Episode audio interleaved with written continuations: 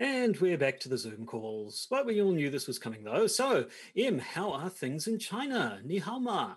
I'm not in China. I'm in the same city as you, just like I was last time. Ah, well, that's a relief. I just used up all the Mandarin I know, apart from the numbers 1 to 10. Uh, but if we're still in Auckland, why are we Zooming? Why? You were the one who wanted a Zoom call. I'm pretty sure that's not true. I have the text messages. Do I need to start reading them out loud? Yeah, well, no, because obviously those are fake messages that were hacked onto my phone by the Russians, I guess, for an unknown but completely plausible reason. Something's up. You're being held at home again against your will, aren't you? Don't be ridiculous. Who would want to imprison me in my own home, let alone have the nefarious deep state connections to do such a thing? Well, any of the numerous conspirators our investigations have uncovered, literally any one of them. But I'm starting to understand now. This sounds more like the hazing ritual for the latest acolyte, JJ. Oh, uh, c- come on. What, what's more likely? That I have other things to get done this evening and I didn't want to lose time commuting to your place and back, or that this JJ, if they even exist, used their Masonic Templar Illuminati connections to confine me to my own residence as a show of power and intimidation. I think you know the answer to that question. Uh, all right, but you don't understand. They have two J's in their name, and I only have one. They're literally twice as powerful as How does me. that even work? I, I don't have a choice. Now, act natural, because I think they're coming back to check on me. Uh, fine. Uh, this is the last time I'm bailing you out, though. Ah, so, Joshua, ready to start another perfectly normal episode where everything is exactly as it always is? I sure am. Let's play the theme music like we always do, because everything is perfectly normal.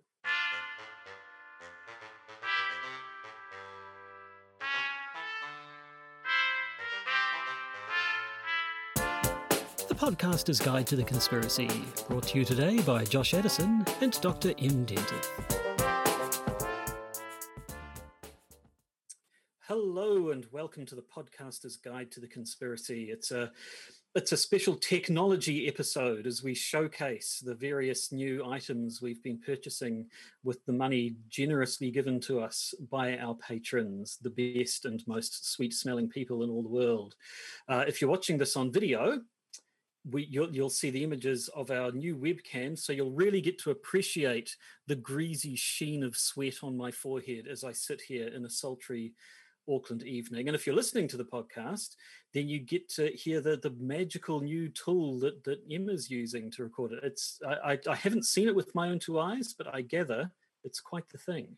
It's true. It's got buttons, it's got dials, it has things that make me able to censor you. So, Josh, say something say something exciting.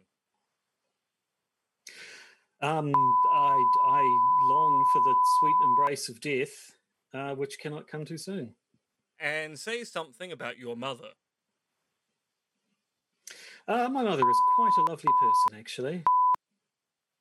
No one will ever know. No one will ever know. No one will ever know. Um, yes, uh, actually, in all my excitement, I, I, probably should do the actual intro and say that I, of course, am Josh Addison, and they, of course, are Dr. M. Dentith, both of us in Auckland, New Zealand, for the time being. Um, and so we have moisture. Mm, so now we have we have new we have new things. We have new technology. We have new patron, new patrons plural. I understand. Yes, so we actually had two people go to the level of pledging where they get mentioned in the intro to the show. So this week it was JJ, but Susan, Susan, your time is coming. Susan, don't think we've forgotten about you, Susan. We know about you. We're going to uh, exploit you. That's not what I was going to expose you. We're going to exploit expose. and expose you. That's not week. a lot better, but yes. In fact, it, it um, might actually be worse. Mm. Uh, and now another another little bit of, of interesting admin before we actually get into the episode. You're gonna, you you you are in the Herald currently, or are going to be in the Herald? So I'm going to have an opinion piece in the New Zealand Herald. I was told it would go up this afternoon, but actually looking at the opinion pieces on the Herald website, all of them appear at 5 a.m. in the morning. So I suspect I'm actually going to appear in the digital version tomorrow morning. And I may or may not be in print because with our weird digital world, sometimes you're in print and sometimes you're not. But I am going to now be a Herald columnist, although that's kind of a one off thing. I don't think it's a recurring gig. No. But the interesting thing about it guess who asked me to write a column for the New Zealand Herald? Veteran character actor Steve Buscemi. I think it's Buscemi, and no, it was Is it? Matthew Hooton.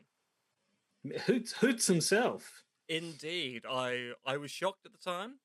I Hmm. wouldn't say I was dismayed, but I was surprised. But no, Matthew reached out sa- saying that I'd be the right person to talk about conspiracy theories in the Herald, particularly that malarkey, as Joe Biden would say, that's been going on around January Hmm. 6th. And so I wrote an 800 word piece, sent it off to the editor. The editor went, This is good, but I think you need to say more. And I said, Well, to say more, I need more words. So I've submitted a 1200 word piece, which will be out in the next day or so. Mm, very interesting. We'll have to keep an eye on it. Um, will you be behind the paywall? The opinion pieces usually are, aren't they? Yeah, I don't, don't know. know. I mean, I assume I'm behind the paywall, although I actually don't think I'm being I've paid al- for I've- the I would- piece. So if it's behind the paywall, I'll be very annoyed if they don't actually pay me for it. Ah, because I've always assumed you're you- you're an exclusive sort of a person. Your words aren't just to be thrown around willy nilly to we unwashed masses. So I'd, I'd kind of assumed there'd be some some sort of gating to to to prove that only the worthy should um, be able to hear your words. Insert But we'll joke see. about Watergate right here, but I can't think of it right now. Hmm. Well, in that case, then I guess we should actually go on with this episode. So this is. Does this count as an episode of Conspiracy Theory Masterpiece Theatre? No, because it's not a masterpiece. No, so so we're reviewing a paper today, but it's not one in the series of sort of the the corpus of uh, philosophical conspiracy theory material. This is a completely different paper altogether, and I think we should leave you in suspense as to what it is until after the chime. Indeed, which I'm going to press the button to play right about now.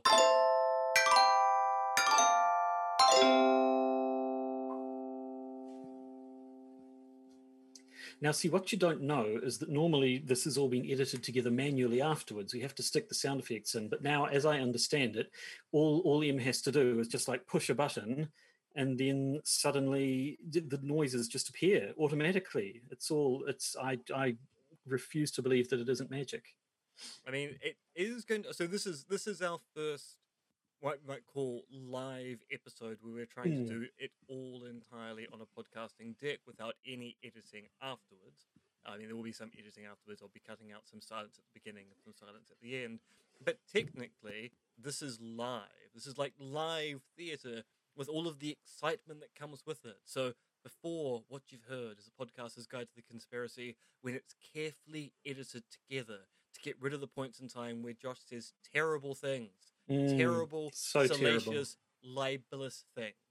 Well, Mm. now, now we're just going straight. Just going to have to leave the libel in. It's true. Uh, let's see what kind of libel we commit when we talk today Wow. about a paper by a senior lecturer at Auckland University of Technology, Amy Baker Benjamin, which is salient even though it was published back in 2017 because of some things she said recently about outgoing president Donald J. Trump. But let's let's talk about the paper and then Yes, we can talk about the author. Right. So the paper is called 9 11 as False Flag Why International Law Must Dare to Care. It wa- saw print in the African Journal of International and Comparative Law uh, in 2017. Um, so, yeah, why, why are we talking about this today?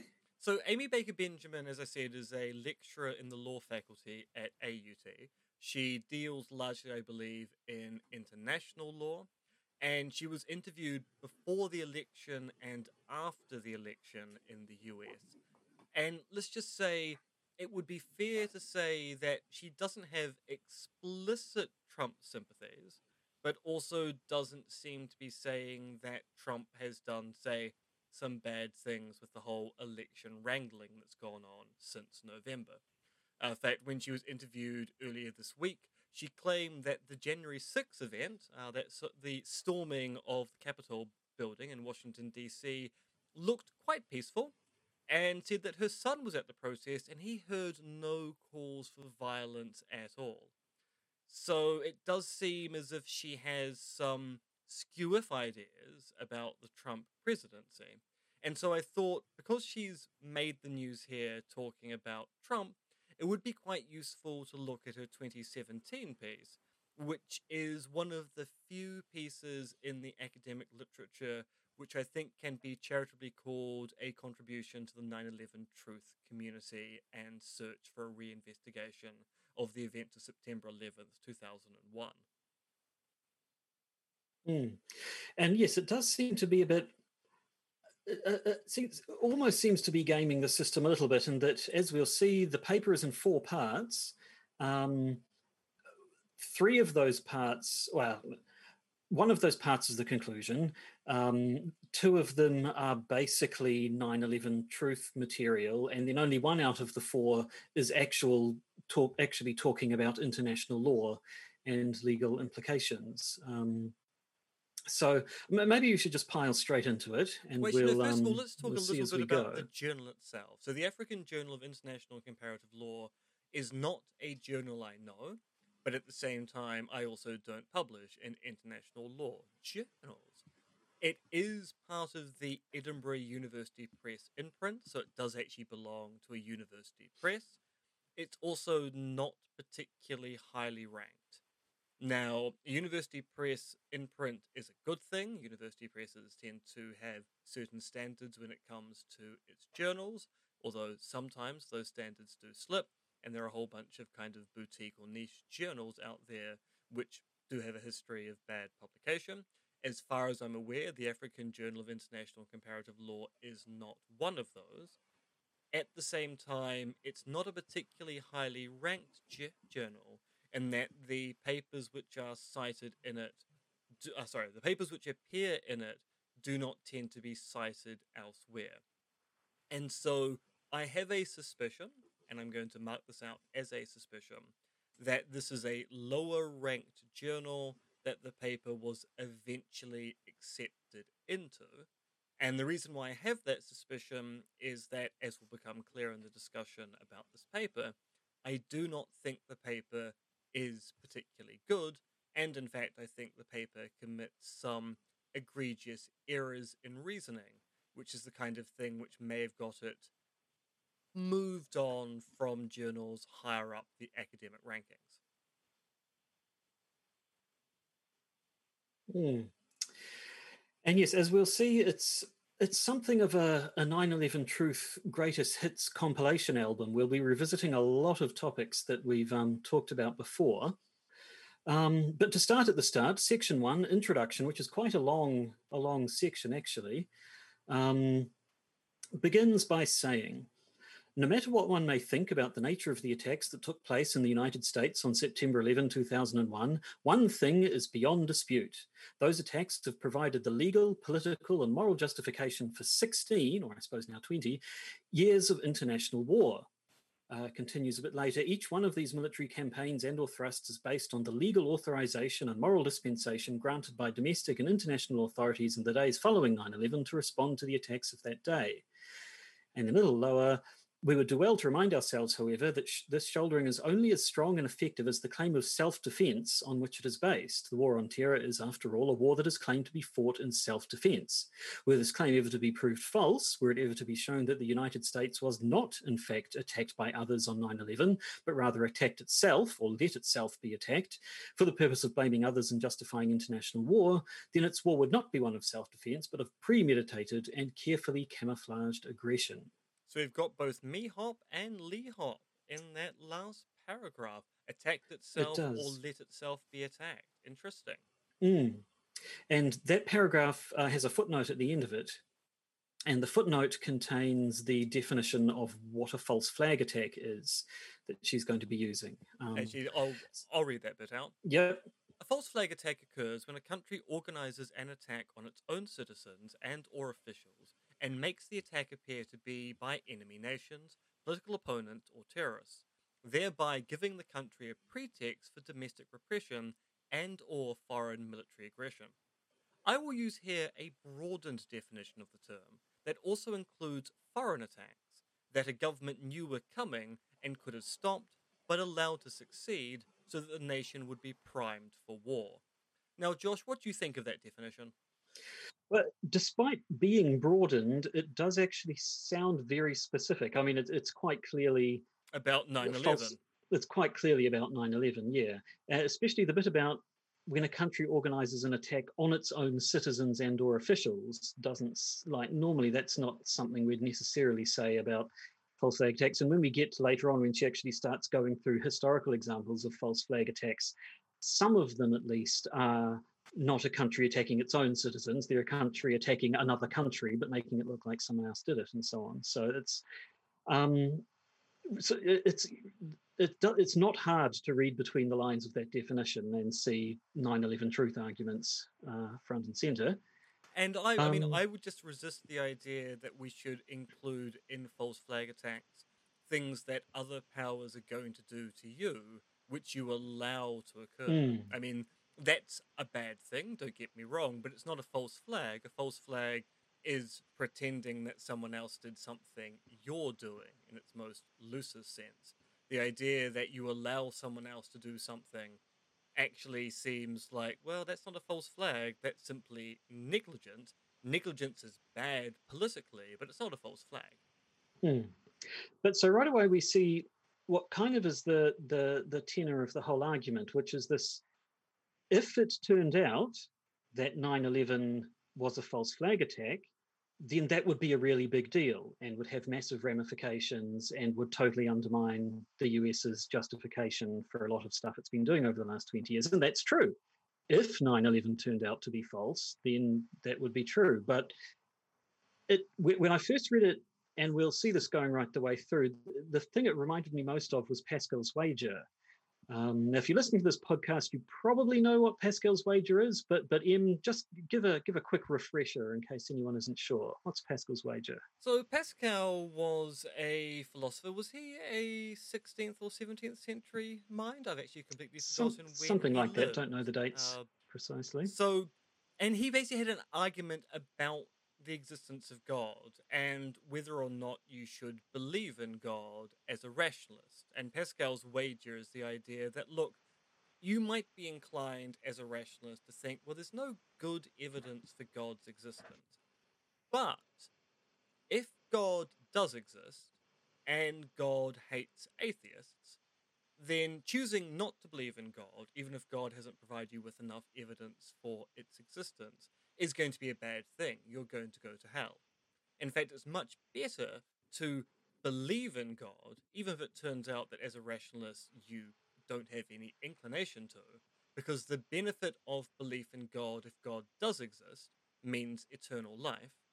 And the benefit, if God doesn't exist, is basically nothing. I mean, you may have wasted some time on this whole God malarkey, but when you're dead, you're dead, and it makes no real difference. So Pascal goes, look, according to the terms of the wager, it is better to believe in God than it is to not believe in God because the benefit of believing in God is going to be dramatically higher if it turns out God exists. Mm. And one of the main um, objections people have to that line of argument is that while Pascal was interested in justifying belief in the Christian God, the argument could be used to justify belief in basically anything.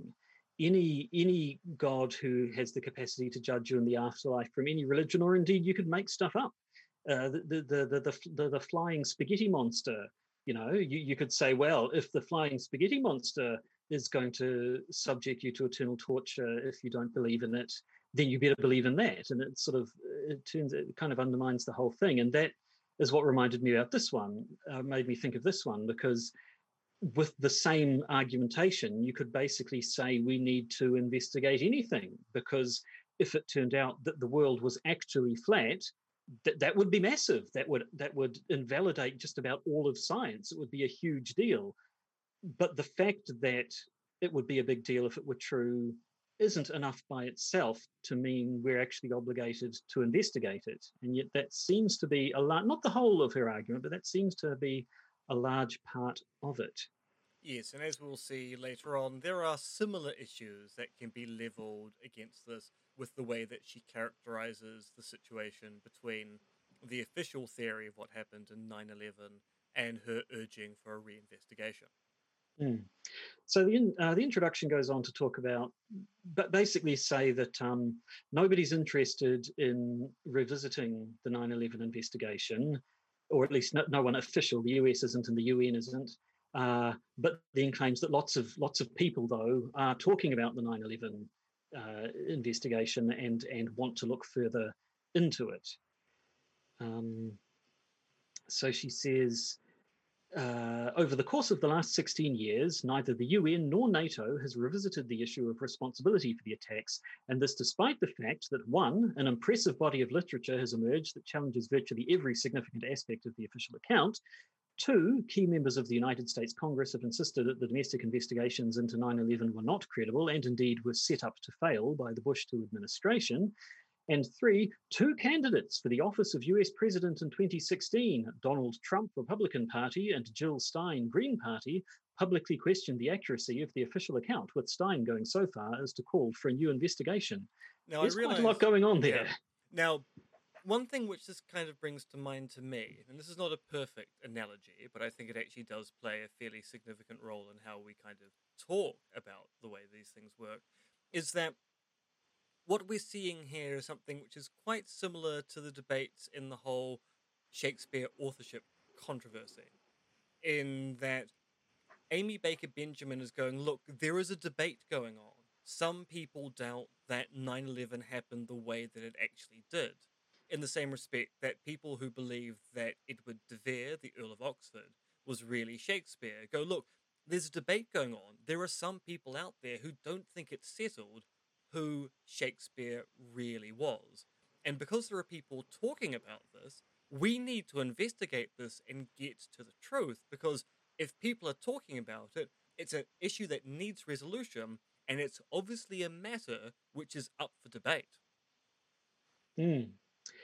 Now, as, as far as that impressive body of literature um, that has emerged, the main one she samples uh, the main one she uh, refers to rather, um, is the paper 15 years later on the physics of high-rise building collapses, published in Europhysics News in 2016. Now that's a paper we looked at ourselves all the way back in episode 116.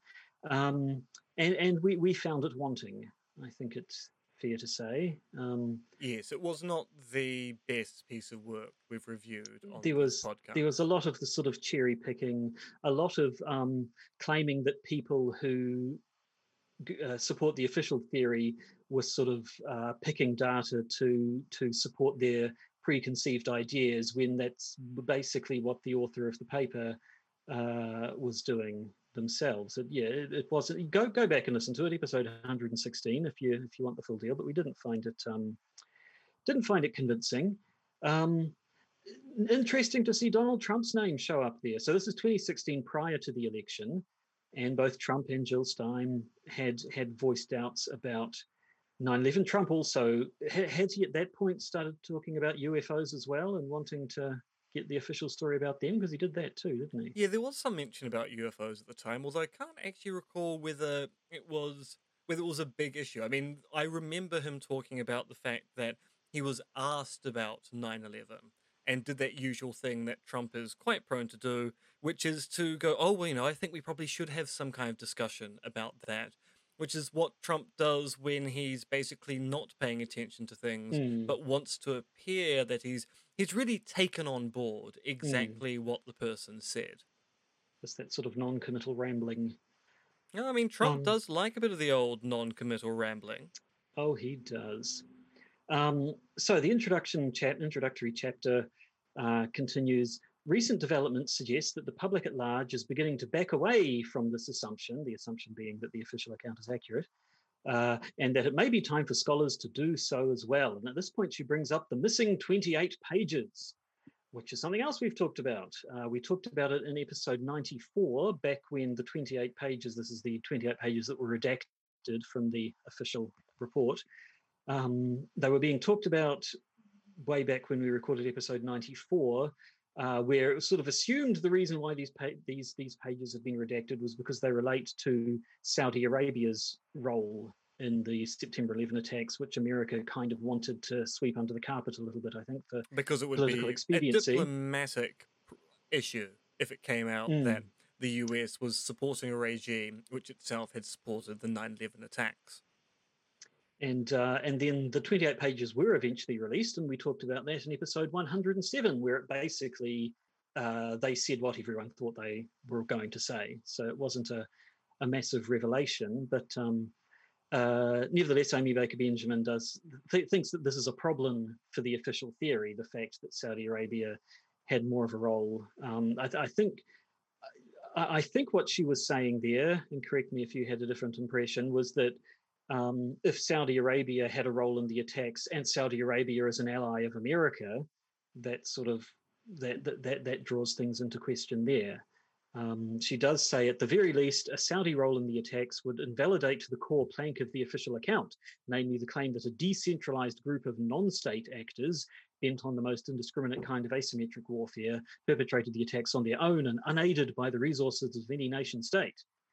Now, I do recall the 28 papers, there was that one particular line, wasn't there, which it, it, it said, I should have it in front of me, I don't have it now. Uh, basically, it was a really sort of he- very specific hedged thing that sort of said no one from the government, the Saudi Arabia government, aided the attackers in an official capacity or something. It sort of it, it went to pains to say that the actual Saudi Arabian government didn't have anything to do with it, while leaving it possible, leaving it open for the idea that actual members of it acting in, uh, independently could have had something to do. with Yes, the it actually reminds me quite a lot of the whole John Key hat routine. So our former Prime Ah, Minister yes. John Key was very keen on metaphorical hats. As far as I'm aware, he actually doesn't wear hats at all. Never seen him wearing one. But he would claim that when he made a statement in the House, he was making that statement as, say, the Minister for Tourism and not the Prime Minister. Because it turns out that actually the rules for disclosure differ between, say, a Prime Minister and a Minister. And so John Key would keep on changing hats, metaphorically, whenever he was asked questions to then be able to go, well, actually, no, I didn't say that as Prime Minister. I didn't say that as Minister of Tourism. So you can't request information in that way. You have to request it in another. And you can kind of imagine the situation of, you know, I'm a I'm a minister in the Saudi Arabian government, but I've taken my metaphorical hat off and I'm meeting Mr. X, the mysterious funder of Operation Y, without my hat on, simply as a private citizen who, in my day job, outruns a country, but at night my life is my own. Mm. Um, so further down the introductory chapter, we find this belated and still fledgling American movement toward transparency regarding 9 11 is unquestionably laudable. It is also, however, insufficient. The main contention of this article is that international law and international political institutions have a vital role to play in ensuring that the case of 9 11 is fully and objectively investigated. Not sure about the word fledgling in that paragraph. Yeah, I mean, this was published in 2017, so we're looking at what, 16 years after the event? Now, Hmm. admittedly, as we've discussed on this podcast, the 9 11 Truth movement itself doesn't really appear until about three or four years after the event. So maybe 9 11 Truth has been around for only about 12 years at this point. But a theory which is 12 years old and apparently is vital to be reinvestigated doesn't appear to be fledgling in 2017. Hmm. But anyway, that, that sort of rounds out the introduction section, and she she finishes by basically, as as a good lawyer, um, her next step is to establish precedent.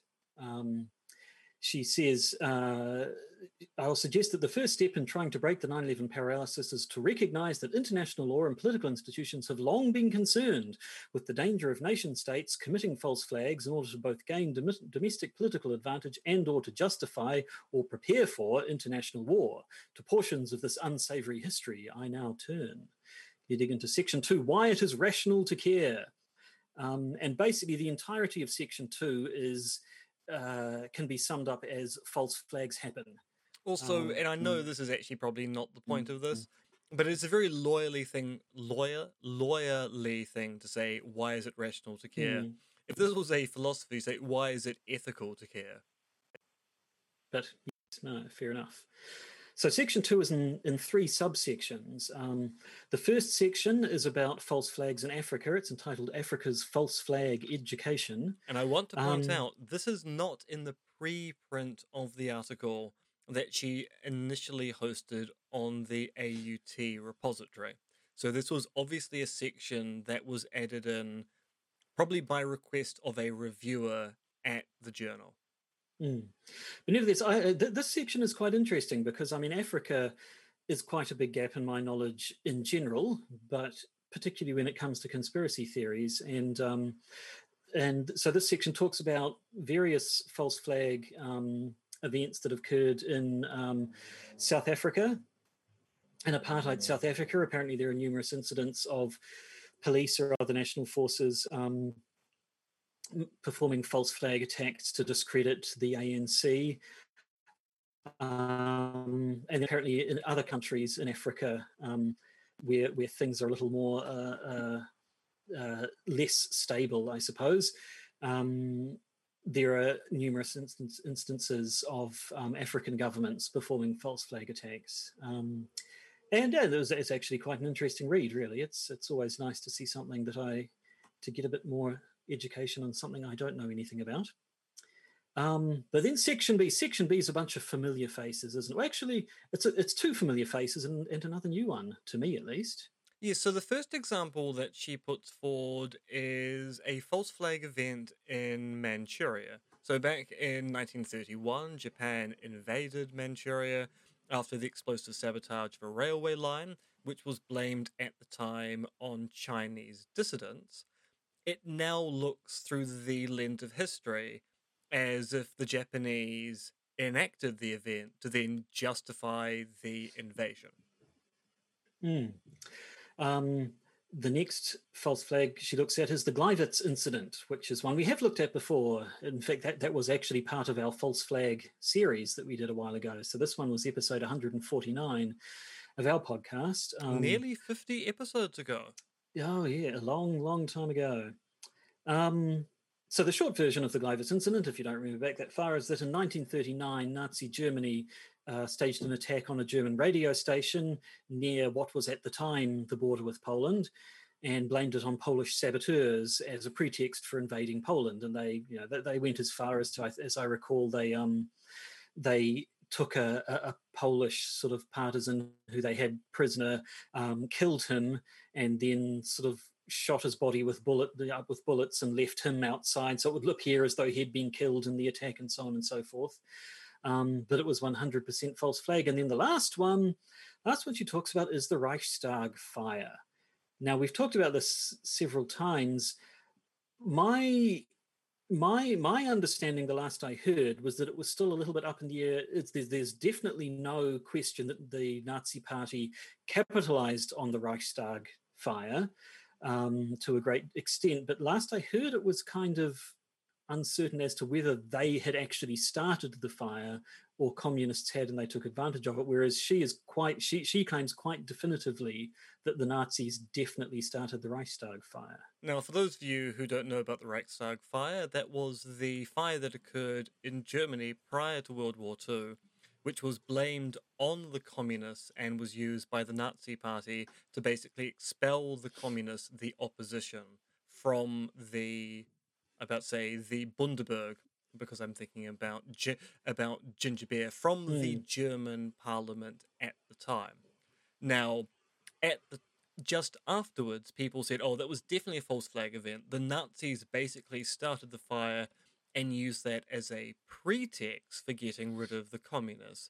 Most historians now think that actually the fire was probably an accident, and then the Nazis used the communists as convenient patsies, because by blaming the communists, it allowed them to achieve the thing they really wanted, which was control of parliament. Mm. So, I mean, it's certainly false flag esque, no matter which way it went. It's false flag adjacent. Mm.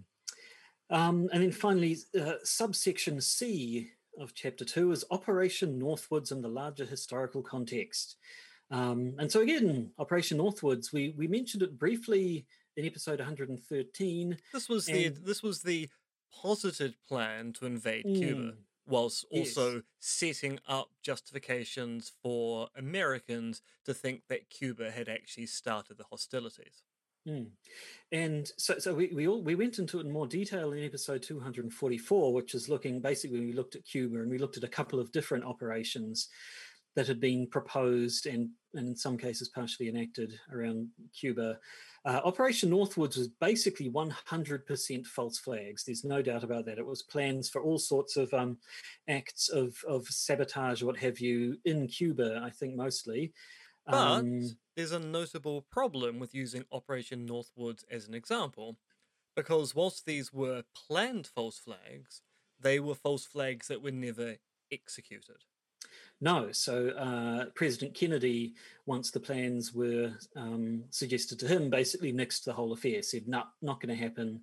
And um, none of them actually occurred. But the, the, the, plans were for false flags to be blamed on, to, to sort of try and stoke a revolution in Cuba, to um, suggest that Cuba was a genuine a threat to um, drum up sort of international support for some sort of intervention in Cuba and what have you.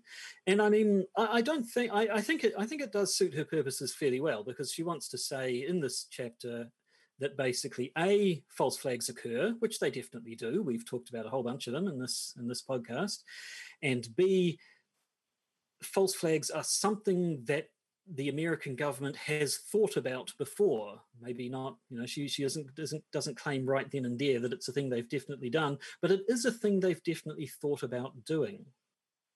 Yes, um, it is very much a case of look, there's a history of false flags, and there's also a history of people wanting to commit false flags.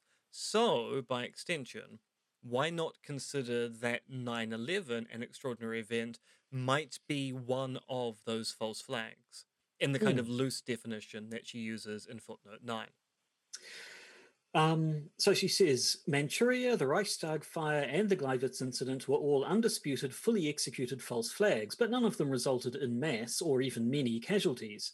Northwoods, on the other hand, gets us far closer to 9 11 in terms of a historical precedent, as it would have involved multiple theatres of operation and hundreds, perhaps even thousands, of innocent victims.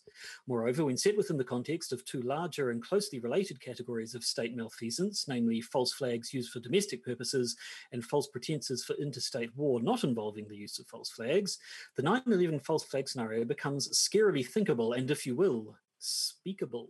Mm, and she goes on to talk speakable. about Operation Gladio or Gladio, which is not a name I recall, but it sounds like something we should have mentioned before. Have we? Was that familiar to you? So it has come up tangentially in previous episodes. So Gladio is a operation that occurred both well, actually, it comes out of an operation during World War II where the Allies were setting up resistance cells across Europe.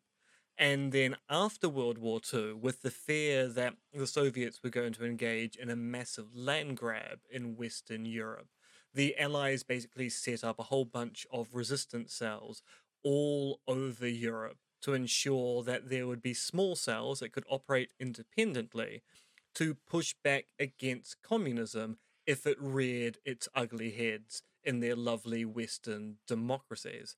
And Gladio basically ran up until the 90s, at which point it officially ceased, although there are certain conspiracy theories that certain terrorist activities going on within the EU to this day, including separatist movements throughout Europe, are actually all part of ongoing Operation Gladio movements. Mm. Um, so her account of it reads we have strong evidence that during the Cold War, the US government, acting through NATO, orchestrated mass casualty false flag terrorism against the civilian populations of Western Europe for the purpose of discrediting the West European left.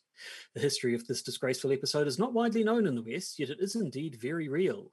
In the early stages of the Cold War, NATO and the governments of various West European countries arranged for the formation of a clandestine network of resistance fighters that were intended to be activated to fight against the Soviets in the event they invaded and occupied Western Europe. This project was codenamed Operation Gladio. The backbone of the Gladio network were far right and neo Nazi groups working in coordination with carefully compartmentalized sections of the Western security and intelligence services. Although the Soviets never invaded Western Europe, NATO nonetheless activated this network beginning in the late 1960s to commit political assassinations and mass atrocity terror attacks that were blamed on West European communists. In 1990, following a series of public revelations by various high level European officials, the European Parliament alarmingly passed a resolution condemning Gladio in the strongest possible language for its evasion of all democratic controls, its illegal interference in the internal political affairs of EU member states, and its involvement in serious cases of terrorism and crime. US military personnel in NATO were explicitly singled out and condemned for their involvement in the Gladio network. Now, it's important to note that she is claiming that Operation Gladio was largely made up of neo Nazis and the far right.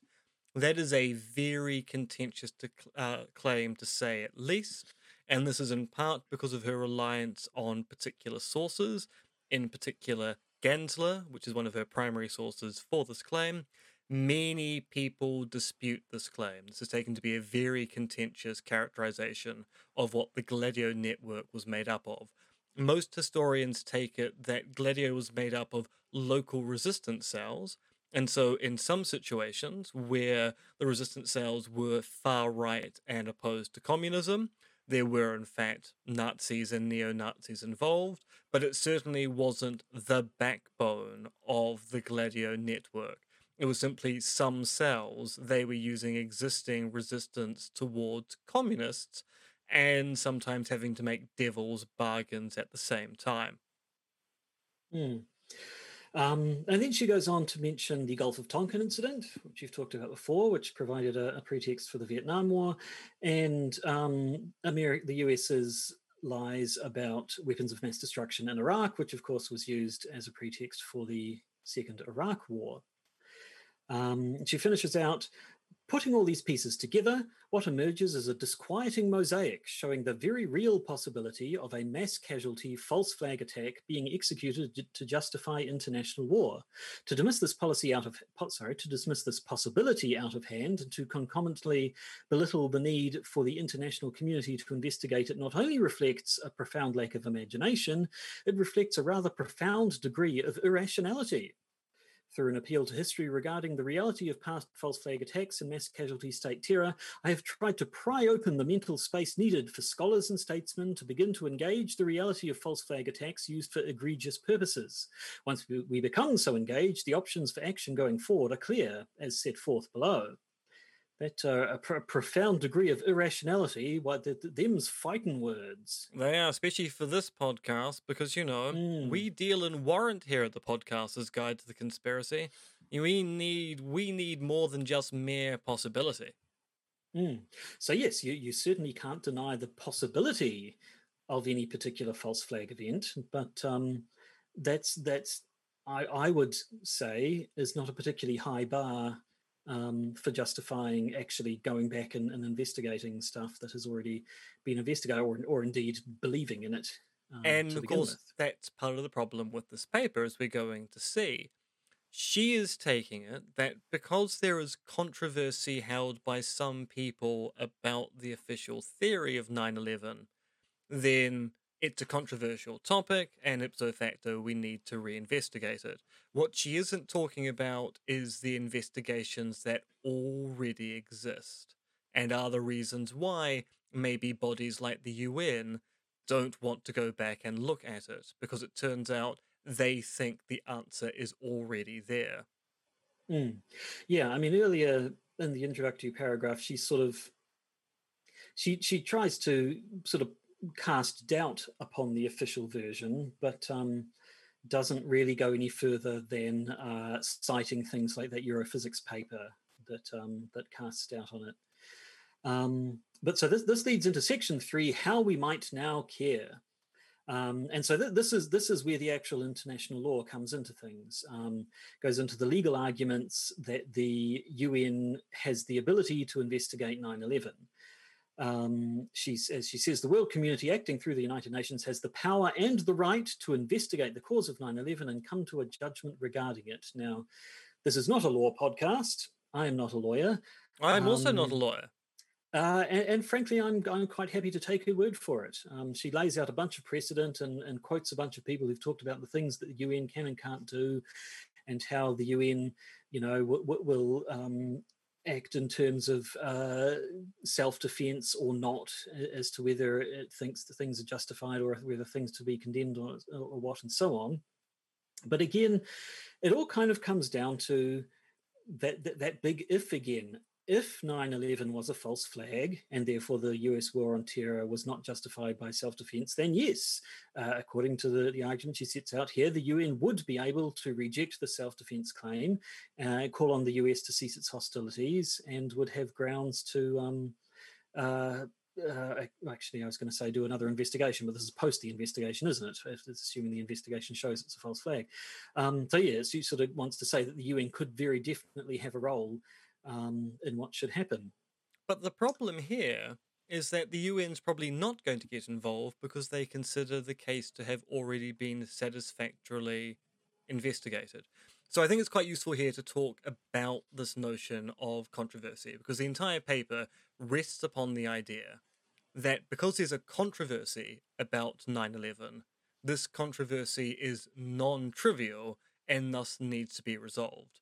So we should probably talk about the idea that there are trivial differences and non trivial differences. So, a trivial distinction, you might say that a 910 year old coin is older than a 900 year old coin. And that is a that's a trivial distinction because yes, it's true one coin is 10 years older than the other, but they're both pretty old. So when you kind of you, when people say, "Oh, but this this coin is older," in case of, well, yeah, you're right. I mean, it's a little bit older, but it's not particularly important, is it? Now, of course, this distinction might become non-trivial if it turns out that you're using the coin to say prove when someone came to live at a place or a treasure belonging to a particular person. But by itself, a 10 year difference for a 900 year old coin, pretty trivial distinction. But a non trivial distinction would be declaring that, look, there's been embezzlement of the patron monies, the podcaster's guide to the conspiracy, and either M embezzled the monies or Josh embezzled the monies.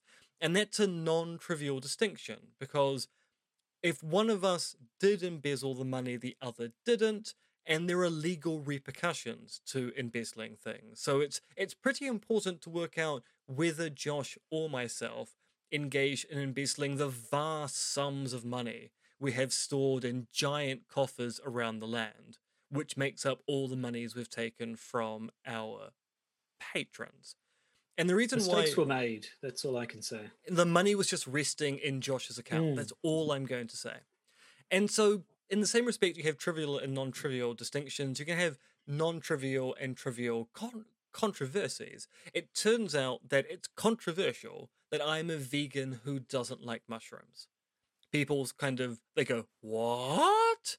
as if it's the most important thing I've ever said. But it's actually it's kind of trivial in the grand scheme of things because most people have foodstuffs they don't like, which people find to be surprising.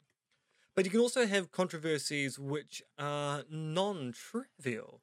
So, when investigating a murder, it's non trivial to seriously consider a subset of the range of suspects you have, because it's important to make decisions as to who you're going to spend time on. And of course, it's controversial to spend time on one suspect when you should be investigating another. And so I take it that Amy Baker Benjamin thinks that the 9 11 investigation and the fact there's a controversy is a non trivial controversy in her eyes. She says, look, there are people having these discussions. These discussions are important. It indicates things up for debate. So we really need to sort this out. except that a lot of other people take the controversy to be a trivial one, in the same way the Shakespeare authorship controversy is trivial. Yes, some people think there's something odd about the official theory, in the same respect that some people think that William Shakespeare was not Shakespeare of Stratford on Avon, but those people are basically confused as to how serious this controversy actually is. It's a trivial one because actually most people just don't care because most people accept one explanation over the other. Hmm. Um, and all of this leads us to her chapter four, section four. I like how you keep the... call, calling it chapter four. You what? You keep you calling like... these sections chapters. Yeah, I don't know. Maybe I'm just used to chapters and books. Yeah, but you don't um, even read books. I, I, I have read books. When was the fact, last time you read a book?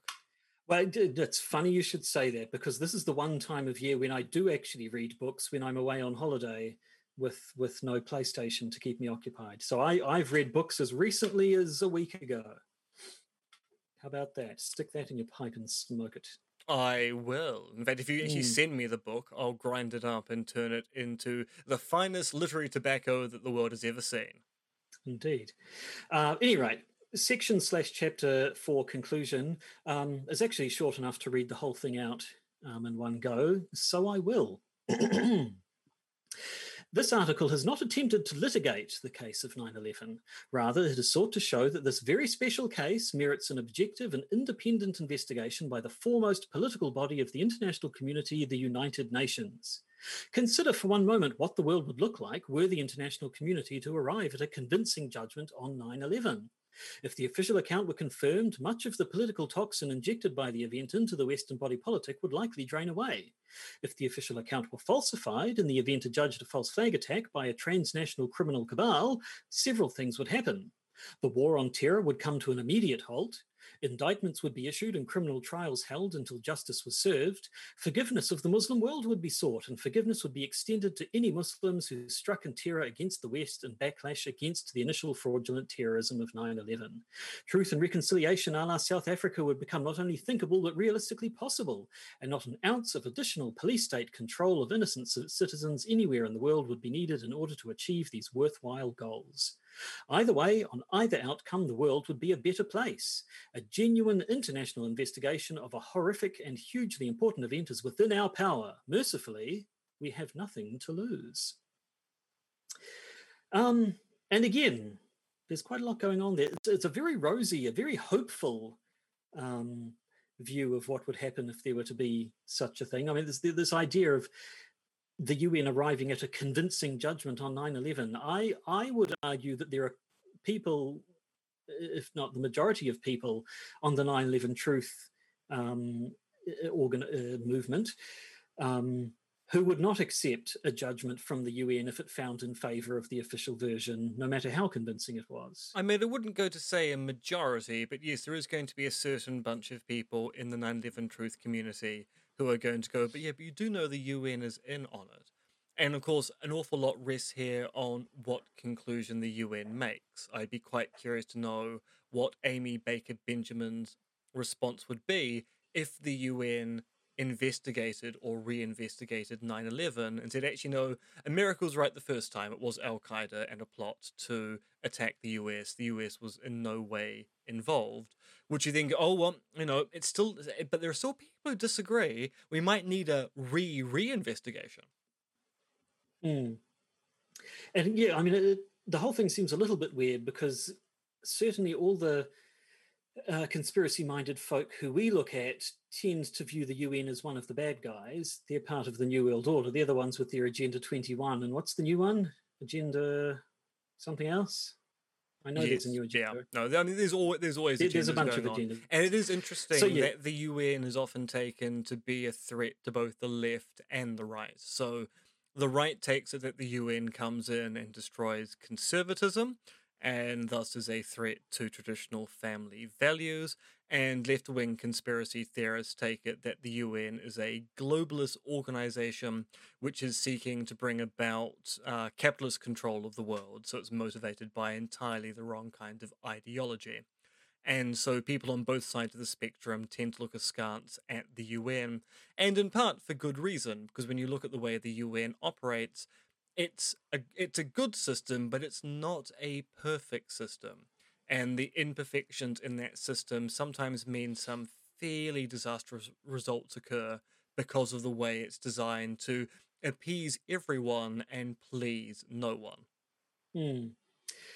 Um, and I mean, yes, also the idea that um, if the UN were to rule against the US, the war on terror would come to an immediate halt. I mean, the US notoriously is very, of... very, very keen to take UN ru- rulings on everything. Yeah, yeah.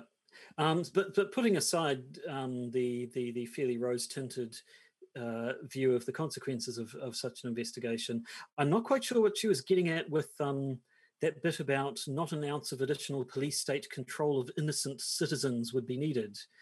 Uh, is, is that a dig at the Patriot Act? Is that... Well, I suppose it's it's a dig generally at the way in which 9/11 was used as a rationale to curb civil liberties, in the same way that the 7/7 attacks in the UK were used as a justification for the expansion of the surveillance state in the United Kingdom. 9 11 and events like that have been used to bring around, I wouldn't say draconian controls, but certainly quite robust controls on what people can do. In the same respect we've seen a lot of conspiracy theories about the rationale behind the pandemic, based upon the notion that this is precisely what big government wants to do. It wants to shackle its citizens whenever possible. And sometimes that's probably true. Governments do sometimes look to expand their powers using emergencies like this. But that doesn't tell you that they create the emergencies to make these shackles larger. It sometimes just shows that people in positions of power will opportunistically use an event to then go, oh, that power grab I wanted to do, I finally have a rationale to do it myself. I mean, we saw that with the with the results of the Christchurch earthquakes here, with National basically grabbing power from a whole bunch of ca- ca- councils in the South uh, South Island and going, oh, oh, the earthquake gives us a rationale to seize control of councils that we don't like. Mm. Um, but at any rate, as as a as a, as an article as its whole, as uh, as a whole, as an argument as a whole, um, it still comes back to the same stuff we've already talked about. This this really only makes sense if you're already a 9/11 truther. Um, there's only a clear need for a conclusive investigation into this if you think the the existing investigations weren't conclusive or if you don't like the conclusions that they came to. And it still comes back to that same sort of Pascal's wager thing. This kind of argument could be used to argue for the reinvestigation of basically anything significant ever. Um, and it doesn't seem that 9 11 um, is, is special in that regard. No, no, it does seem it does seem that this is a argument based upon a preordained conclusion that we must reinvestigate 9/11 rather than an argument providing us with a good rationale to engage in that investigation. Hmm. And the thing is, um, there probably are good arguments to be made for further investigation of the 9 11 event. This is simply not a good example of that kind of argument. Mm. Yes, I mean it, it's it, it, does come across, I guess, basically as question begging. I suppose yeah. that's yeah. That seems it's the to kind be of thing key, that the key would not fallacy. get through a philosophy journal. And as I said at the top of the show, it's in a low-ranked international law journal, which I think might speak to the caliber of the argument in the paper. All that being mm. said, I don't know how many other journals she submitted it to, so I might be talking out of my ass, as our American friends say. They do. Um, so I think that's I think that's uh, all we have to say about that particular paper. Um, which means that's all we have to say for this particular episode. Have you anything to to say before we go out and you use your magical box to play the going outy music? Well, I'm just going to say that as usual, there'll be a patron bonus episode accompanying this episode. So if you are a patron, you've got more stuff to listen to. And if you're not a patron, well, then you have the opportunity to become one for at least a dollar a month. That's a dollar US. That gets you access to all of the additional content that the podcast provides. If you want a special shout out, it costs you $3. There's even more tiers for producers and executive producer roles if you are so inclined. And in our bonus episode, we're basically going to talk about January 6th and some of the fallout from what happened uh, after the storming of the Capitol building in Washington, D.C. So, patrons, stick around for that. Hmm. Uh, but everyone else, um, I, I, I, guess there's nothing more to say but uh, listen to us for next time. Do we know when next time is going to be? Are your plans still very much up in the air? They are very much in flux. So I'm assuming mm. at hmm. this stage that I'll still be here in Auckland next week and the week after. So next week we might have a bring along a conspiracy, or as I call it, what the conspiracy, uh, to excite and hopefully please Josh spectacular. Oh, well, until then, I don't believe there's anything more to do uh, than simply say goodbye. Toodly pip. Oops. Sorry, I just censored myself there. Madness. The podcaster's guide to the conspiracy is Josh Addison and me, Dr. M.R.X. Dentith. You can contact us at podcastconspiracy at gmail.com and please do consider supporting the podcast via our Patreon. And remember, it's just a step to the left.